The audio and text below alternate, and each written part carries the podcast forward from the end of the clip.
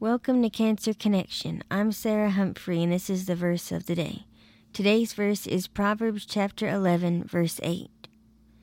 The righteous is delivered from trouble, and it comes to the wicked instead. This verse reminds me that in the tough times, the Lord will deliver us.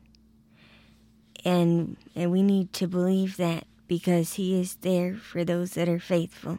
I encourage you this day, if you're going through a tough time, to keep going and to cling to the Lord because He will be there for you too. Call to Him in your tough times and He will deliver you. This is Sarah Humphrey. I will see you tomorrow for the verse of the day.